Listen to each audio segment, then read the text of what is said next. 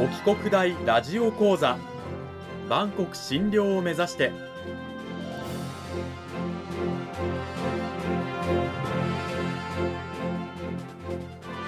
番組タイトルにある万国診療とは世界の架け橋を意味する言葉です。この番組はアジアの十字路に位置するここ沖縄にある沖縄国際大学で日々どのような研究や教育が行われているのかを発信していく番組です。案内人はラジオ沖縄アナウンサー小橋川響が務めます。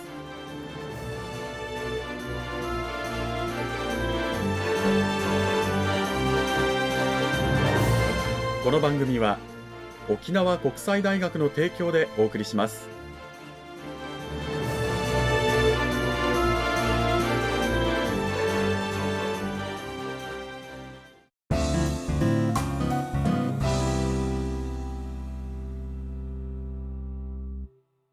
沖国大ラジオ講座。さあ今週も先週に引き続き沖縄国際大学経済学部経済学科の高明弘先生を迎えてお送りします。先生今週もよろしくお願いします。よろしくお願いします。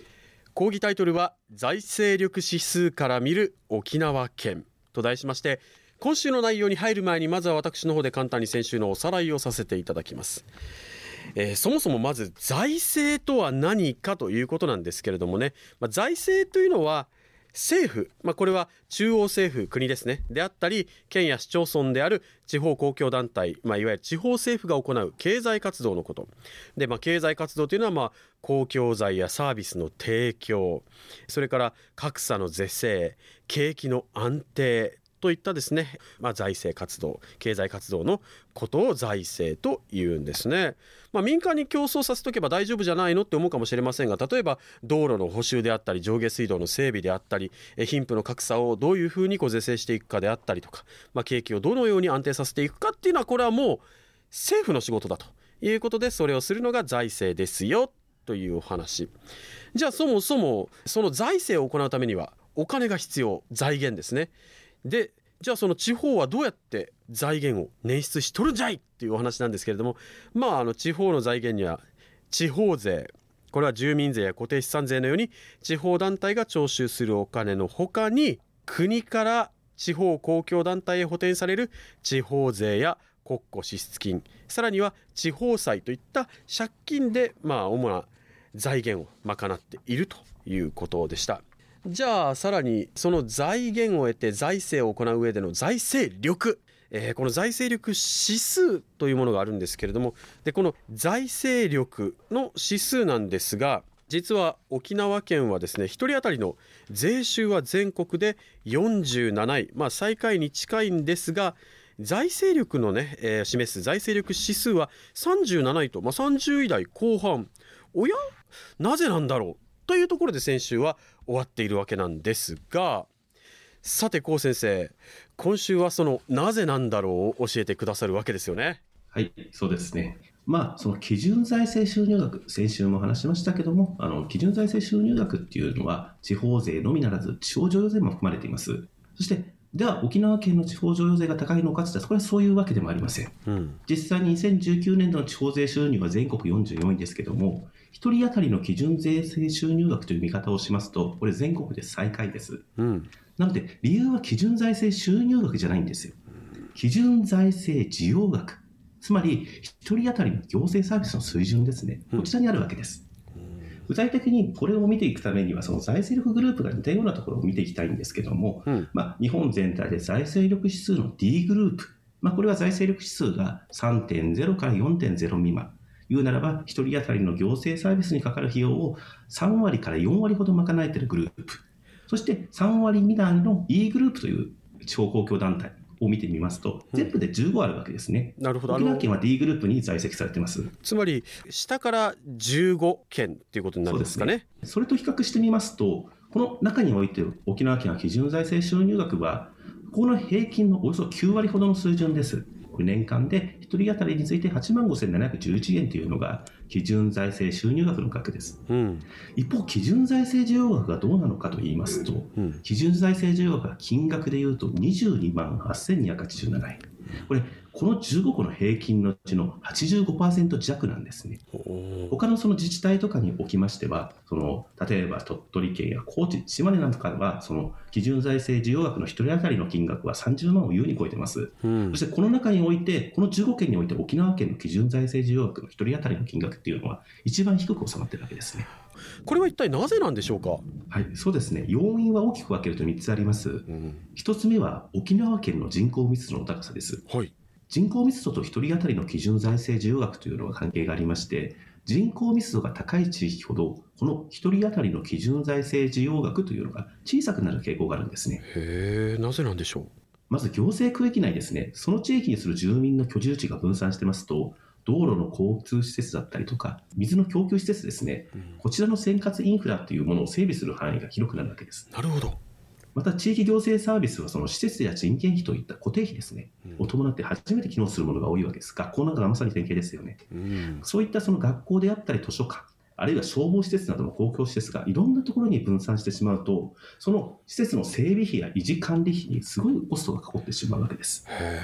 なので、沖縄県は人口密度が高い。これは人口150万人のうちの80万人以上が本島の南部の方に集中していることもあるんですけども、沖縄県の人口密度っていうと、県単位で見ますと、全国でも9番目と、へそれぐらい人口密度高いんですね。えなので、その1人当たりにかかる行政コストというのが低く収まっているというのがまず1つ目になります。うん、2つ目は？二つ目なんです。これにも関連することなんですけども、これは沖縄県の過疎地域の割合。これも類似団体と比較して小さいんですね。まあ、過疎地域っていうのは人口の著しい減少に伴って、まあ、社会活動が、あの活力が低下したり、生産機能や生活関係の整備などが他の地域に比べて低下していってしまうとされている地域なんですけども、うん沖縄県はやっぱり人口が集中していることと、まあ、人口がなかなか県外に流出しないということもありまして、このこの過疎地域の割合が低いんですね。うんなので先ほどと同じように過疎地域の場所というのは1人当たりの行政のコストが高くなるんですけども、うん沖縄県はその意味でも1人当たりの行政費用というのはあまり高くなく収まっているということが2つ目です。なるほどあのその他にも理由はあるんでしょうか？そうですね、これはちょっと専門的な話になってしまうんですけども、これ3つ目は沖縄県のこの国庫支出金に対する効率補助率というものに関係が出てくるものです。うん地方団体が行わなければならない業務事業のうちなんですけども、主として国の事務的性格を有するものであったりとか、国と利害関係があるものなんかは、この国庫支出金と呼ばれる国がその総額の事業費の一定割合を負担する、そういったものの対象になるわけですね。うんそして、この国庫支出金の対象となるもののうちに、ある公共事業の総事業費のうちの国庫支出金の割合を補助率というんですね。はい例えばその総事業費を100とした場合、国の負担割合が60とするならば、補助率は0.6ということになるわけです。はいはいこの場合、残りの0.4が地方の負担ということになりますね。うんでですね、沖縄県はどういうことになっているかというと、沖縄県は沖縄振興特別措置法というものに基づいて、うんこの補助率が他県と比較して高い数字になります。例えばその国道の改築に伴う事業であるならば、一般の補助率は3分の2程度なんですけども、沖縄県の補助率は0.95、つまり95%が国の負担割合になります。うんもちろんこれはね、正当な理由がありまして、1972年5月15日にその沖縄は本土復帰を果たすわけですけども、うん戦後から1972年までに高度経済成長を遂げていた本土と異なって、あの施政権外に置かれていた沖縄県との間には、生活基盤や産業基盤、所得において大きな格差があったんですね。うんその格差をさ早急に是正するために、また自律的発展の基礎的条件を整備するために、そういった制度が設けられたわけです。まあ、整理しますと、沖縄県ではその国庫支出金の効率補助率、これによって本来なら普通交付税として補填されるものが、国庫支出金で補填されるという形式になっているわけですね。うんなので、基準財政重力が小さくなっているわけです。なるほど。でまああの今後なんですけれどもねあの将来的に沖縄の財政力指数、えー今は0.366うー自主財源がまあ0.366っていうような言い方をしていいのかな？なんですけど将来的にはどうなっていくんでしょうか？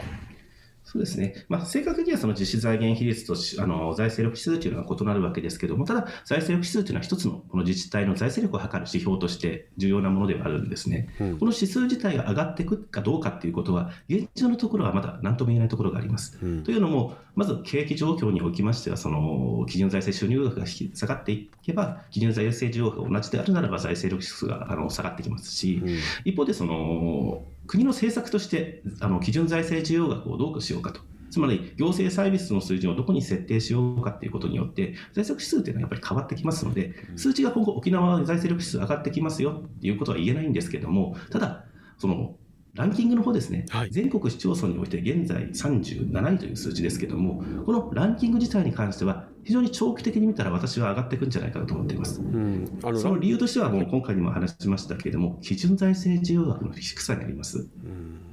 よその同じような類似団体におきましては、その基準財政需要額というのは今後、どんどん人口が減少してしまったりとか、高齢化が進む勢いが沖縄県に比べてはるかに早いですので、うん、これによっておそらく1人当たりの基準財政需要額というのは、現行の制度のままだったらどんどん高くなっていく方向にあるかと思います。うん、なので、もしあの収入が一定、基準財政収入額が同じぐらいであったとしましても、基準財政需要額が上がる分、沖縄県は相対的にランキングを上げていくんじゃないかなと思っています。なるほど。一方でももう一点なんですけども、はい、その基準財政収入額の方ですね。こちらに関しても沖縄県は今、経済成長率が著しいです。うん、コロナの影響があって、この観光に今、ちょっとかなりの打撃を与えてますけども、このまま順調にあの人口構成も若いですし、うん、続いていけばあの基準財政収入額の方も上がっていくのではないかとは思いますね、うん。まあ、できればね景気がいいぜ全国。その中でも沖縄はもっと景気がいいぜって言ってねランキングが上がっていけば望ましいんですけれどもでもまあ、えー、今のところ想定されるのはこういったランキングの上がり方になるんじゃないかということなんですね。うん。2週にわたって沖縄国際大学経済学部経済学科の高明弘先生にお話を伺いました。高先生どうもありがとうございました。こちらこそありがとうございました。の2週にわたってねあの地方財政、まあ、財源に関するお話などもいろいろ聞かせていただきましたけれどもねもっと詳しく知りたいっていう方は先生なんかこういい勉強の仕方とかってあったりしますか？財源や財政について。そうですね現明治大学の名誉教授の池宮城秀正先生が書かれた「国と沖縄県の財政関係」という本がありますけども、うん、この本がその国と沖縄県の財政関係についてかなり書かれているものですね。なので沖縄県との財政に関して詳しく知りたい方はそちらをお勧めします。うん、ぜひあのこの本手に取ってね、ぜひぜひ皆さん勉強を自らしてみてください。そして私は高先生に教えを請いたい という方はですねあのぜひ沖縄国際大学の高先生の研究室のドアを叩いてまたゼミを受けて一緒に講義なんかも受けてみてください2週にわたって高先生本当にどうもありがとうございましたどうもありがとうございました